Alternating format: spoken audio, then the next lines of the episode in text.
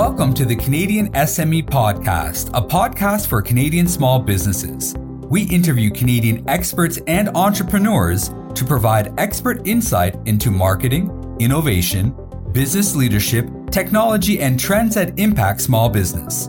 Our mission is to empower Canadian small and medium enterprise to help you grow your business.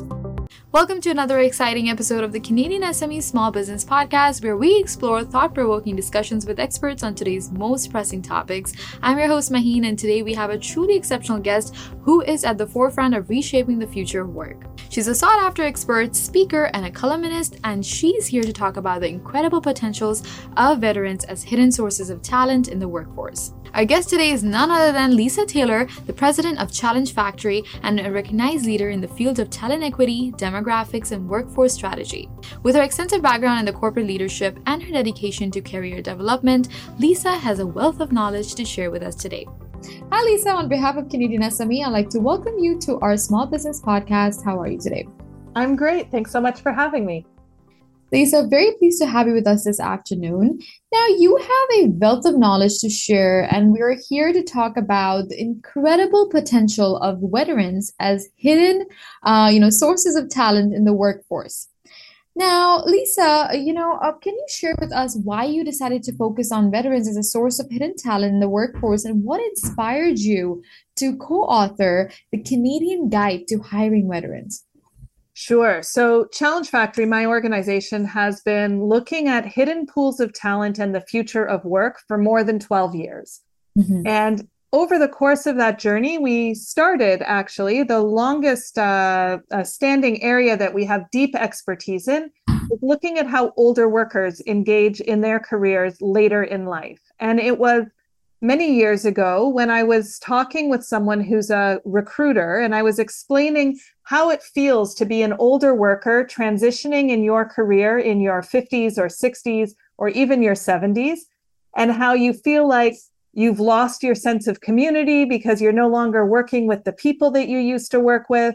You used to have a connection to the brand or the company that you worked with, but you can't really say that you're connected anymore and you didn't have a sense of being able to introduce yourself in the present or future tense. You could only say, I used to be the vice president of whatever it is at whatever bank you were at or company that you worked for. Mm-hmm. The recruiter stopped me and said, Oh my gosh, Lisa, I released from the military 13 years ago, and you are describing exactly how it felt to me when I left the military and had to make sense of the civilian workplace. Right. I lost my sense of identity, and that undermined my ability to be able to convey the skills or what I could bring. It was an environment that was totally foreign to me, and I really didn't know how to navigate, and there didn't seem to be great supports.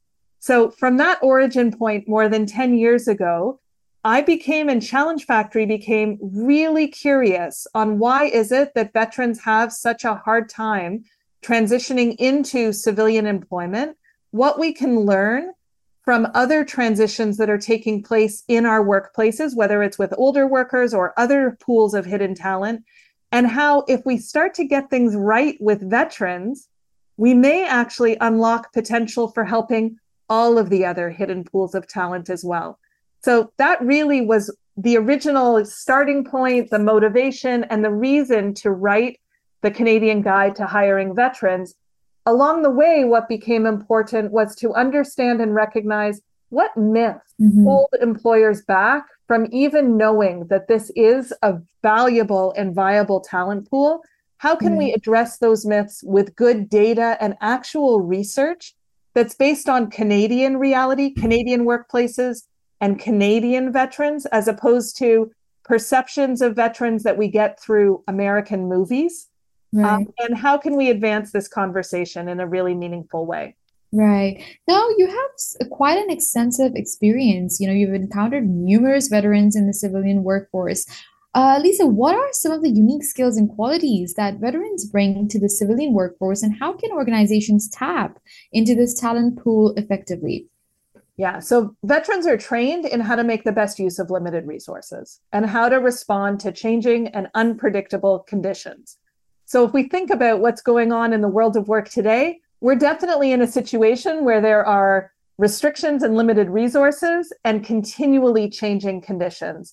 Mm-hmm. Veterans are also really trained on how to work as a team and not just for the sake of the team, but in service of a broader purpose and mission, like a goal of a company or a department. Right. Organizations often approach new employees with a way that they look at bringing new employees on board to learn about the employee, give them a chance to meet their team, and over time, learn about the organization. Veterans do this completely different. They want to come in and understand what's the mission, what's the biggest purpose and goal that we can have together. How can I help and support my team? And how do I fit within the people that are here to help me do my work?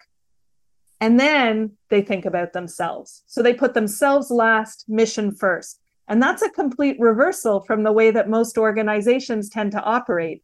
It's a way that we can actually learn from veterans to think about why are we setting ourselves up to have me first cultures from the very beginning as opposed to really focusing on what we can be learning from veterans and how you build a collective culture and community that's focused on the goals that we have in front of us Lisa, you know what? We'd love to hear about some real world examples. You know, could you please discuss any success stories or case studies where businesses have leveraged veteran skills to their advantage? And what are the key takeaways from those experiences?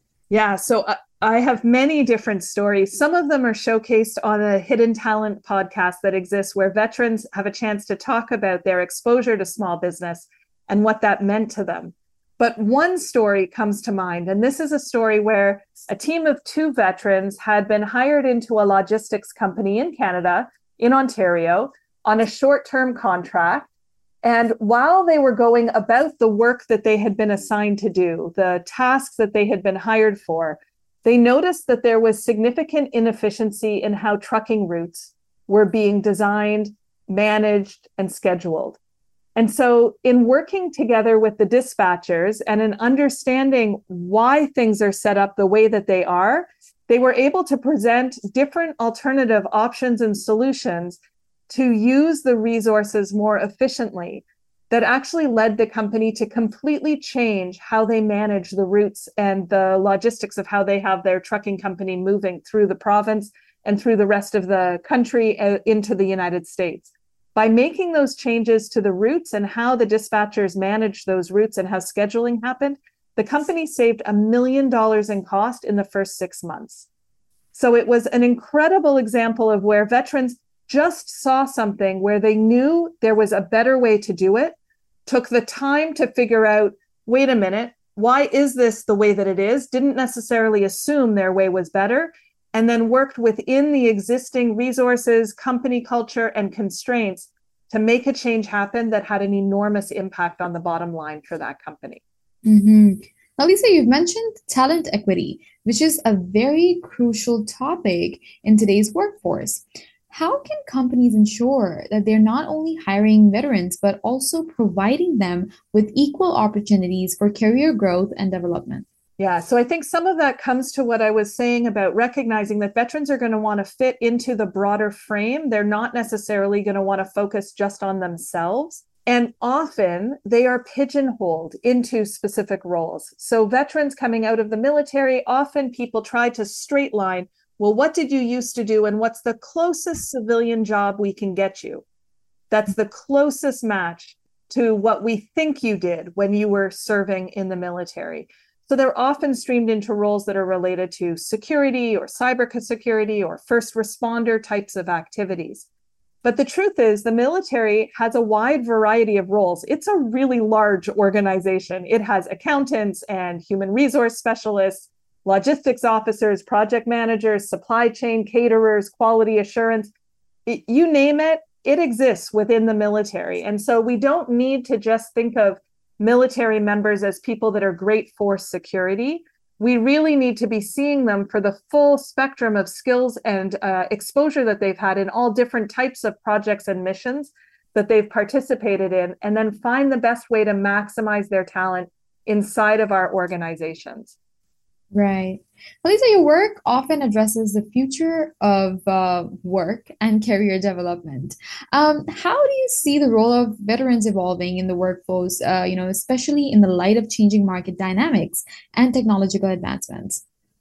So, in today's environment, the fact that veterans come ready made with skills in how to shift plans, how to respond to changing conditions, how to sense what's going to happen before they actually know, building relationships and working together as a team, even when they're remote from each other, and using technology to be able to advance the work that they do. This is all the day to day stuff that happens within the military.